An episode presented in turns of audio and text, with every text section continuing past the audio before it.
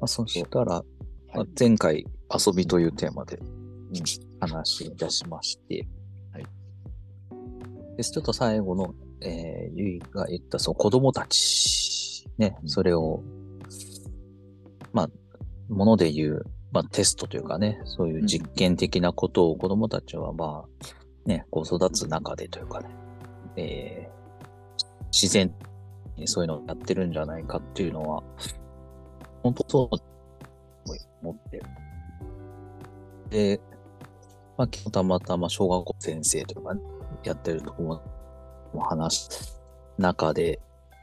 の話も聞きながら思うことは、やっぱその機会、子供たちはその学ぶ機会をだいぶ大人がなんか制限をかけちゃってるよねっていうところを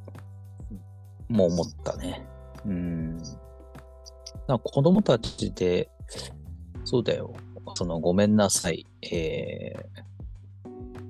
その謝る、まあ喧嘩をするってことと、謝って仲直りするっていうチャンスを本当はどんどん作ってあげればいいと思う。まあ、それはまあ、どこまでを子供というかわかんないけど、まあ、それが20歳なら20歳でも18歳でもいいんだけど、その回数、まあ、きっかけを、だいぶ大人が保護じゃないけど、なくしちゃってるなって感じたのが一つと、大人も、まあ、大人って表現じゃない。まあ、大人でいいんかな。親なのがいい。親って表現した方がいいのか、大人って表現した方がなんだけど、そこ、特に小さい時、まあ、小学生あたり、中学生あたりまでは、そこに気づかせるじゃないけど、ちょっとこの手を差し伸べる。その差し伸べ方があるんだけど、こうしてきた方がいいんじゃないとか、その純粋な後押しだけでいいんだけど、決めるのは子供たちで、その時はね、話し合った方がいいんじゃないとか、謝ってきた方がいいんじゃないってぐらいの、手の差し伸べは必要なんじゃないかなって、この2つはすごい感じたとか思ったかな。それが自分が子供だった頃と自分たち親世代になった時のこの時代では変わってるなと感じましたね。具体的に変わってるのは、昔はこうで今はこうってのに、昔の方が自分たちでそれを やってたなっていう、そこに親たち、まあ当事者外だよね。親たちが決めつけた何か概念で、自分たちの思うがままの解決の方向に持ってっちゃうっていうのは、本人たちを完全に無視してるよねっていうところを、本人たちの思いを完全に無視してるよねって、まあ本人たちのことなのに、子供だからという理由でそこを取っちゃうっていうのは、まあ言ってみたらその学びの場もなくしてるし、そういうことの、経験の、チャンスも失わせてるし、そういうの耐久性じゃないけど、ね、そういうことがあるんだっていうことの、まあ結局経験か、をなくしちゃってるなみたいな。なんかさっきのさ、富山が歯車の時の体力っていうワードが出てたじゃない。その体力っていうのは、構造物。いろんな、例えば歯車が3つある、その3つの体力をこう上げるというものと、その1個の歯車の体力っていう考え方もあるわけね。そうだね。まあ、体力っていうものはそれぞれの、ものにとか使う材質であったり、そういうものに存在してて、はい、うん、厳密に歯車っていう表現すると、まあ、いろんな構造物があるんだけど、中にはわざとこっちは弱くしといてこっちは強くないとダメとかもある。うん、それはこっちが主とした動きをしてこっちはどっちかというと、まあ、交換して使いましょうねじゃないけど、まあ、何年おきに、交換 して使う、いや両方強くしちゃうと結局また喧嘩しちゃうから、どっちかはある程度持っといていわゆる、まあ、それはざっくり言うと交換しにくいとか、平常的に作りにくいとか、うん、お金が作るのにお金がかかるとか、そういうのをまあ、考えながら、こっちはあえて負けるようにっていうような作り方をする。で、さっきの体力っていうのは一個一個のそのベースのものに関わる話で、うん、で体力っていうのは、その完全に壊れちゃう。うん、止まった。6で、力をかかると変形するのね。うん、で変形、例えばお餅みたいな、お餅でもいいんだけど、ぐーっと伸ばしてって、力で引っ張ってって、伸びてく。で、あるところでやめると、組成変形って言って、戻るところがあるのね。うんうんうん、で金属も力をぐーってやったら何でもいい。まあ、ポッキーは難しいな。まあ、何でもいいからぐーってやったら回るっていう行為をしていくんだけど、手を離すと戻る。まあ、それは組成域って言えば、まだ大丈夫なんだけど、ある一点を超えるとその形から戻んなくなるんだね。はいはいはい。でそれはまだ壊れてないんだけど、さっきの体力というのはこの先をどんどん行くと完全にポキッといっちゃうよという、まあそういう、 もうグラフというか線になってて、なるほど。だからで見た目的に問題ないエリア、見た目に変わってくんだけど戻るエリアで、それが戻らなくなるエリアで、完全に見た目的にも壊れちゃうエリアで、その壊れるっていうのが体力マックス点っていうのであって、でそこにしてどんだけ安全で見るかっていう、まあ機械的、考えなんだけどね。うん、なるほど。まあ人間もあるだろうね。まだそう多分すごい今聞きながら人間の精神も、いや同じようなこと言えるんじゃないかなと思ったね。あると思うよ。あると思うし、それが子供と、なら言い換えるとそれは年齢もあるよね。我慢って言葉はそこに生まれるんだろうね。はいはい、我慢力。いや子供は純粋にぐーっと力が変わったときに、その形が変わっていくところはある意味強いというか、泣くとか。まあ、昨日の子供があんだけ泣いてたことっていうのは、ある意味その力を抜く作業だと思うよね。泣く、あれはまあ言葉として助けて嫌だよっていうことを表現できないから泣くっていう行為、まあ子供、まあいろんな意味があるんだけどね。子供が泣くとか大声を出すっていうのは体の、ね、肺とか内臓的なものを鍛えるがためにやる行為だっていうのもあるんだけど、ある意味一つの表現なんだよね。だからそれが、大人になればなるほど泣くのは恥ずかしいことだじゃないけど、なってきたりとか、助けてっていうことが、まあ言ったら逃げるっていうことが、なんか良くないことだみたいな感じで思っちゃうと、我慢ができちゃうね。で我慢ってなると、さっきの材料でぐーっと曲げていくとこもずっと頑張ろうとする。で戻るきっかけを与えてあげないから、それはずっと言って結局は精神的に壊れるとか体が壊れるとか、まあ、そこに行っちゃうんだろうねっていう感じはするけどね。戻るきっかけ。なるほど。なんやろ。めっちゃわかるね。なんやろね。そうだよね。我慢が、まあなんか結構、俺らの世代、まあ 今もそうなのかもしれないけど、我慢してる子の方がいい子っていう。なんか偉いとかね。あったよね。そう、我慢できて偉いねって普通に、まあその通り言われるし、まあ俺でも結構、やっぱ今も言っちゃいそうになる。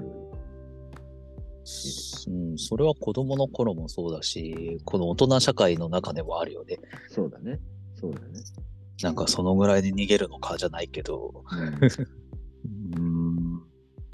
んだろうな。そうそう。この間、俺なんかふと、その奥さんに話したことがあって、うん、あえて2種類に分けると、人をね、2種類に分けるとしたら、我慢できる、何もしない力が強い人と、何かする力が強い人に2パターンに分けるとしたら、俺は、しないという力が強いタイプじゃないかなとなんか思って、それをなんかぼーっと奥さんにそう思うんだよねって話をしたんだよねっていうのは、なんか昔から、例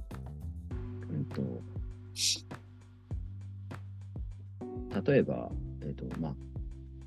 なんだろう、サッカーの、小学校の時にサッカーチームに入ってて、俺の世代がもう3人とかしかいなかったのね。上はいっぱいいる。下の年代はもういっぱいいる。だから、チーム自体が、ダメなわけじゃないんだけど、俺の同級生がたまたま3人しかいないみたいな状況があって、で、俺以外の2人は別のチームに移っちゃったわけで、さらに。だから、俺1人になっちゃったわけ。ね。で、その時に当然俺も一緒に別チームに移るという選択肢もあったんだけど、なんかね、なんか嫌で、なんで映らなきゃいけないんだっていうのがあって、動かなかったわけ。その時、それが別にどっちがいいか悪いかは分かんないんだけど、しない、動かないっていうことに、なんか、なんだろうな、なんとなく、信念があったんだよね、そこには。絶対俺は行かないみたいなのがあって。だから、それだけじゃないんだけど、行動力としてはね、ないって言われちゃうと思うんだよね。だから、そこはあんまり自信がないんだけども、人が嫌がるようなこととか、やめちゃいそうなこととかを、まあ、我慢なのかな、やれちゃうとか、そのまま、続けるみたいなことは結構苦じゃないタイプかなとは思う、もちろんそこもバランスが大事で、もちろん動くときは動くとかっていうことが必要だし、まあ、個人的にはアクションできる方がいいなって思うんだけど、まあ、でも動かなかったからこそ得られたものも多分きっとあるんだろうし、そこはね、自分がないものはよく見えるだけなんだとは思うんだけど、なんかそういうのも小さい頃から、例えば我慢とか、なんだろうね、みんながやめちゃうようなことを続けていたことを評価されていたから、なんかそういう風になったのかもしれないしなとか今ちょっと思ったかな。やっぱり選択した後の結果っていうのは正直わかんないよね。どっちが良かったかはわかんないけど、それをやっぱその機会に対して、自身で判断させたことは良かったんだろうなとは思うけどね、うん、結局今ゆいは それに対して結果も分かってて、それがどうだったかを自分で感じれてるから自分の経験として成り立ってるけど、うん、さっき言った通り親がそこにこうとか、うん、決めたものに対してはそこに何の思い入れも、まあ、嫌な思い入れはあるかもしれない、まあ、いい思い入れもあるかもしれないけど、うん、その一連の流れの経験としてはなんかトータル的なちょっと違うかなと思うんだよね、うん、自分で進んだかじゃないけど、うん、多分体感として記憶に残るというか経験として残るものとしてはちょっと違うかなっていう気はするね、うん、なんかね、ちょうどこのサッカーの話で言うと続きがあって、うん、残るということは自分で決めたんだ、俺は一緒に行かないってことを自分で決めたんだけど、その後に実際に6年生になります、うん、で俺が一番上の世代になりますっていう時に、うん、そのまあ、チーム事情があって、うん、別の地域のチームと俺の入ってるチームが、うん、まあなんていうか姉妹校じゃないですか、うんうん、そういう感じで名前が同じになるで、うん、別のチームなんだけど名前が同じになるみたいな感じの変化があって、その時に俺一人だけだったから俺が、うん、そのチーム、離れた地域のチームに移籍するみたいな話になったわけ、うん、そっちには6年生がいっぱいいるから、うんうん、で、うんうん、俺は、平日はあんま行けない、遠いからちょっと行けないんだけど、試合とか土日の練習はそっちのチームに行って参加する、うん、サッカーをするっていう風になったんだけど、結果的に、うん、それは俺は嫌だったの、ね、うんうん、俺の中では6年生1人でもいいからこの地元のチームの、うん、要は後輩たちと一緒に練習して、ね、一緒に試合も出たいと、うんうん、いう風にそれで俺はいいからって思っとったんやけど、そのチーム事情とかなんかやっぱそこ大人はさ、なんていうの、俺のためみたいな風に言ってくるわけなんだよね。その下の子たちとやるよりも、うん、どうせ同じ学年の、うん、ね、強い、まあ、結構強い上手な子が揃ってたから、うん、そっちに行ってやった方がっていう風に言ってくるんだけど、